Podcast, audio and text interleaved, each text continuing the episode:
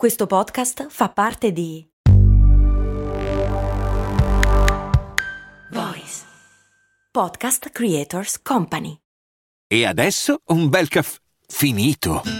Perché rischiare di rimanere senza caffè quando puoi abbonarti a Caffè Borbone? Prezzi vantaggiosi, costi di spedizione inclusi, tante possibilità di personalizzazione e l'abbonamento lo sospendi quando vuoi. Decidi tu la frequenza, la qualità, scegli tra le cialde e capsule compatibili e crea il tuo mix di gusti e miscele.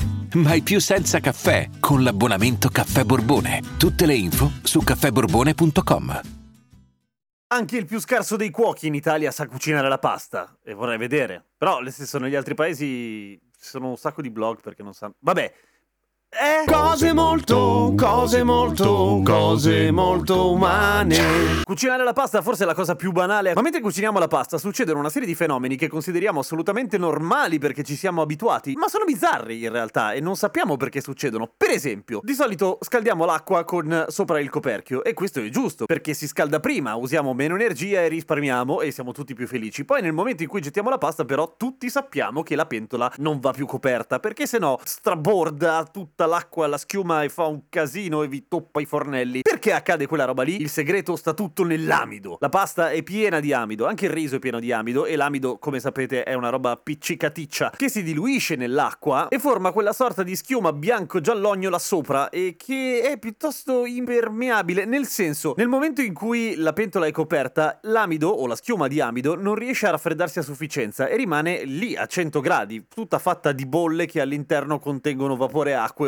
a 100 gradi, naturalmente, perché è vapore acqueo o giù di lì. E l'amido forma una specie di cappa sull'acqua, impermeabile al vapore che dall'acqua dovrebbe uscire in quanto è in ebollizione, che è un po' l'essenza dell'ebollizione, quella di liberare del vapore acqueo, ok? E non riuscendo ad uscire in superficie, rimanendo intrappolato in questa sorta di coperchio di amido, l'amido continua a salire finché vi esce dalla pentola. Perché senza coperchio questo non accade? Perché la schiuma di amido, risalendo in superficie, avvicinandosi al bordo della pentola, riesce a raffreddarsi a contatto con l'aria, a meno che casa vostra non sia molto molto molto calda, però in linea di massima la differenza di temperatura basta a far scoppiare le bolle e quindi a far uscire il vapore dall'acqua e quindi siamo tutti contenti. E quel trucco del cucchiaio di legno della nonna è una credenza popolare, giusto? No, è un cucchiaio, mica una credenza. Scusate. No, comunque no, n- non è vero, funziona. E come mai funziona? Funziona più o meno per lo stesso procedimento, solo che invece che a contatto con l'aria, la schiuma si raffredda a contatto con un oggetto, il cucchiaio di legno, che essendo di legno conduce tendenzialmente poco, per cui ci mette un po' a scaldarsi. È più freddo di 100 gradi, per cui nel momento in cui la schiuma lo tocca, le bolle eh, si rompono e il vapore non diventa